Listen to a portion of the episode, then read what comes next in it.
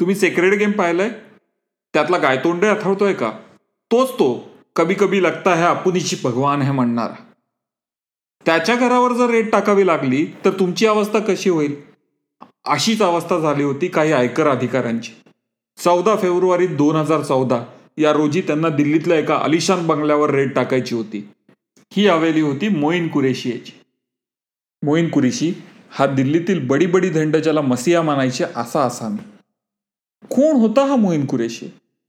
हा एकेकाळी उत्तर प्रदेशातल्या रामपूरमधल्या एक बडेका मटनचा एक्सपोर्टर एकोणीसशे नव्वदला बिझनेसची सुरुवात करून दहा वर्षात एक नंबरचा बीफ एक्सपोर्टर बनलेला. केंद्रीय मंत्रिमंडळातील अनेक मंत्र्यांचा खास मित्र. लीकर बॅरन पॉन्टी चड्डाचा जिगरी दोस्त. किती वेगवेगळ्या पद्धतीने या मसिहाची ओळख सांगायची? याच मसिहाची दुसरी ओळख म्हणजे मोईन कुरेशी हा भारतातला एक नंबरचा हवाला एजंट. आज याची स्टोरी आम्ही तुम्हाला सांगणार आहोत. तुम्ही ऐकत आहात घोटाळ्यात घोटाळा. आजवरचे भाग ऐकायला विसरू नका. तुमच्यासाठी हा कार्यक्रम सादर केला आहे बोभाटाने. बोबाटाच्या वेबसाईटला भेट द्यायला आणि बोबाटाला सोशल मीडियावर फॉलो करायला विसरू नका. असे म्हणतात की जेव्हा आयकर अधिकारी दोन हजार चौदा साली मोईन कुरेशीच्या बंगल्यावर धाड घालायला गेले तेव्हा त्यांचा अर्धा वेळ बंगला बघण्यातच गेला. पाच एकराच्या भूखंडावर पंचवीस हजार चौरस फुटांचा हा बंगला म्हणजे एक मूर्तिमंत ऐश्वर्याचा नमुना होता. या बंगल्याची किंमत दोनशे कोटीच्या आसपास असावी असा अंदाज आहे.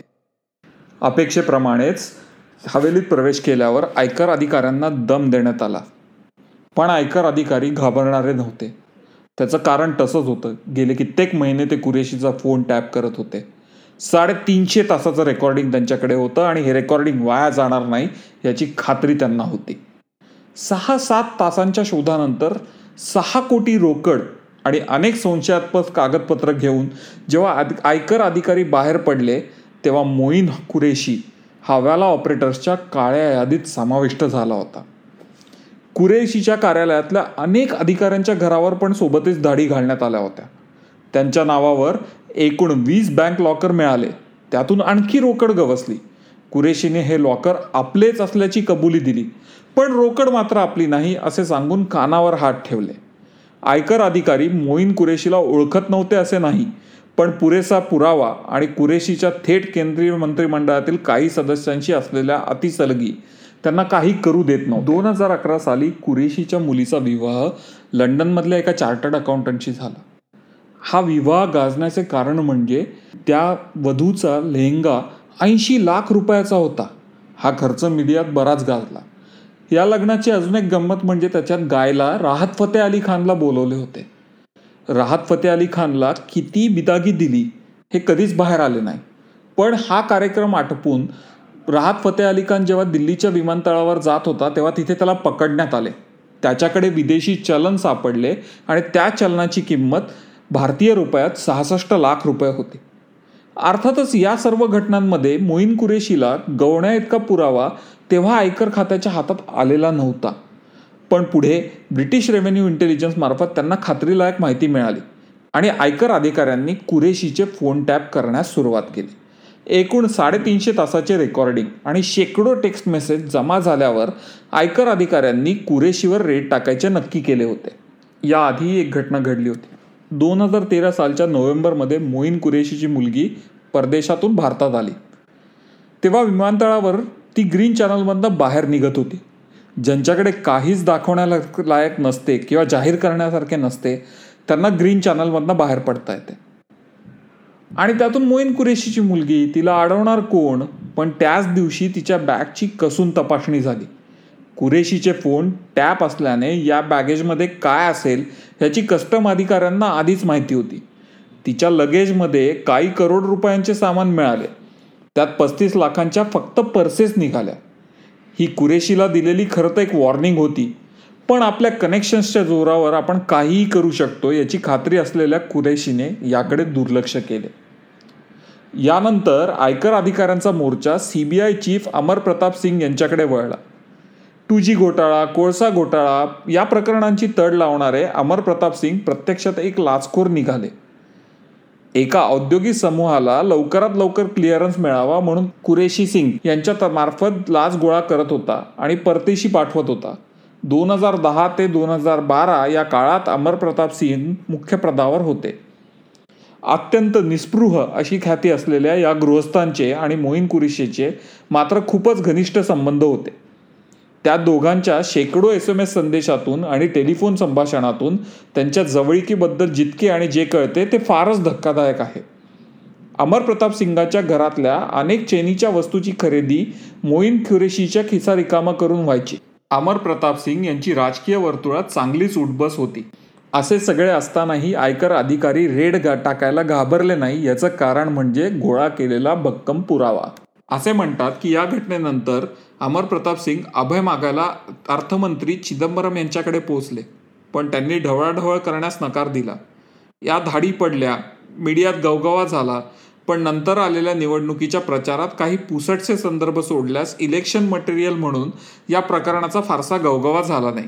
याचे कारण एकच होते की कुरेशीच्या हवाला यादीत सत्ताधारी आणि विरोधी पक्ष या दोन्हीतील अनेक मोठ्या व्यक्तींचा उल्लेख होता. साहजिकच ही बातमी फारशी चर्चेत नसणे दोन्ही पक्षांना हवे होते. मोईन कुरेशी इतका मोठा खिलाडी आहे की आतापर्यंत सीबीआयच्या तीन प्रमुखांना त्याच्यासोबत असलेल्या घनिष्ठ मैत्रीमुळे नोकरी गमवावी लागली आहे. दोन हजार चौदा साली कुरेशीच्या घरावर धाडीनंतर चौकशीत असे उघडकीस आले की वर्ष सव्वा वर्षाच्या काळात रणजित सिन्हा या सीबीआयच्या प्रमुखांनी मोईन कुरेशीच्या घरी कमीत कमी सत्तर वेळा पायजूड घातली होती. एका मटण एक्सपोर्टरच्या घरी सीबीआय प्रमुखाचा इतका गरोबा असण्याचे काय कारण असावे हे कळायला फार मोठा तर्क करण्याची काही गरज नाही. त्यानंतर नंबर लागला आलोक वर्मा या सीबीआय प्रमुख आलोक वर्मा आणि राकेश असताना या दोघांच्या भांडणाने तर सीबीआयची अब्रू वेशीवर टांगली होती. या दोघांनीही एकमेकांवर मोईन कुरेशीकडून पैसे लाटल्याचा आरोप केला होता. शेवटी पंतप्रधान मोदींना आलोक वर्माची हकालपट्टी करावी लागली होती. असा थोर मोहिमा आहे मोईन कुरेशी या माणसाचा. दोन हजार चौदाच्या रेडनंतर CBI ED D I R यासारख्या सरकारी संस्थांनी कुरेशीच्या परदेशी बँकातल्या पंचेचाळीस खात्यांचा आत्तापर्यंत शोध लावला आहे.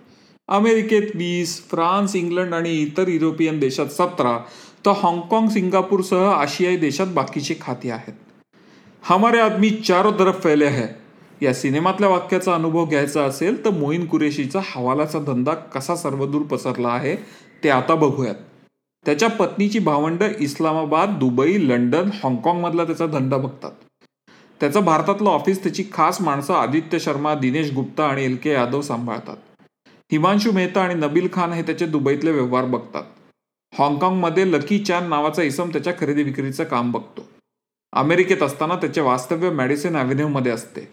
पण न्यू जर्सी न्यूयॉर्क या शहरात त्याचे अनेक अपार्टमेंट्स आहेत. जगातल्या नकाशावर कोणत्याही मोठ्या शहरावर बोट ठेवा. मोईन कुरेशी तिथे पोहोचलेला आहेच.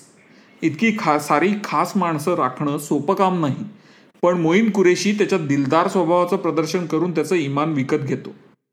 मध्यंतरीच्या काळात दिवाळीच्या निमित्तानं त्याने सगळ्यांना रोलेक्स घड्याळं वाटली होती. यानंतर कुरेशीला अटक झाली. न्यायालयात खटले उभे राहिले साक्षी पुराव्याच्या जंत्र्या सादर झाल्या आणि कुरेशीला जामीन मिळाला. पंधरा ऑक्टोबर दोन हजार सोळा रोजी दिल्ली विमानतळावर मोईन कुरेशीच्या कथेला सगळ्यात नाट्यमय वळण लागले. मोईन कुरेशी दुबईला जाण्याचा प्रयत्न करत असताना इमिग्रेशन काउंटरवर त्याला दुबईला जाण्यासाठी मज्जाव करण्यात आला. ईडीच्या लुकआउट नोटीसनुसार देशी देशाबाहेर जाण्याची परवानगी त्याला नव्हती. चालाख आणि धूर्त मोईन कुरेशीने आयकर खात्याने दाखल केलेल्या खटल्यातील कागदपत्र दाखवून ना हरकत असल्याचे निदर्शनास आणून दिले. लुकआउट नोटीस ईडीची आणि ना हरकत आयकर खात्याची असा गोलमाल करून मोईन कुरेशी दुबईकडे रवाना झाला. हा गोंधळ कसा झाला हे समजून घेण्यासाठी ईडीचे अधिकारी पोहोचले. तोपर्यंत कुरेशी दुबई इमिग्रेशन पार करून बाहेर पडला होता. आजच्या तारखेला खटले चालूच आहेत. नवीन साक्षीदार उभे केले जात आहेत. सुरुवातीला सतीश साना या व्यापाराला ईडीने साक्षीदार म्हणून उभे केले होते. पुढे त्याला अटक करण्यात आली. पण डॉन कधीच न येण्यासाठी बाहेर पडला आहे आणि ग्यारा मुलको की पोलीस हात चोळत भारतात बसली आहे. अशाच वेगवेगळ्या घोटाळ्यांच्या गोष्टी घेऊन आम्ही तुमच्यासमोर येत राहू. तुम्ही आमचे आधी आलेले भागही ऐकू शकता. ऐकत रहा घोटाळ्यात घोटाळा.